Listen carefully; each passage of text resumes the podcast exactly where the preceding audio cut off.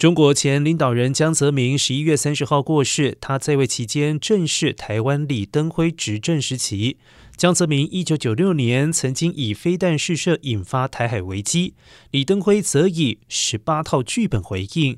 江泽民更曾经发表为促进祖国统一大业的完成而继续奋斗的讲话，提到坚持一个中国的原则是实现和平统一的基础和前提，努力实现和平统一，中国人不打中国人等八项主张，统称江八点。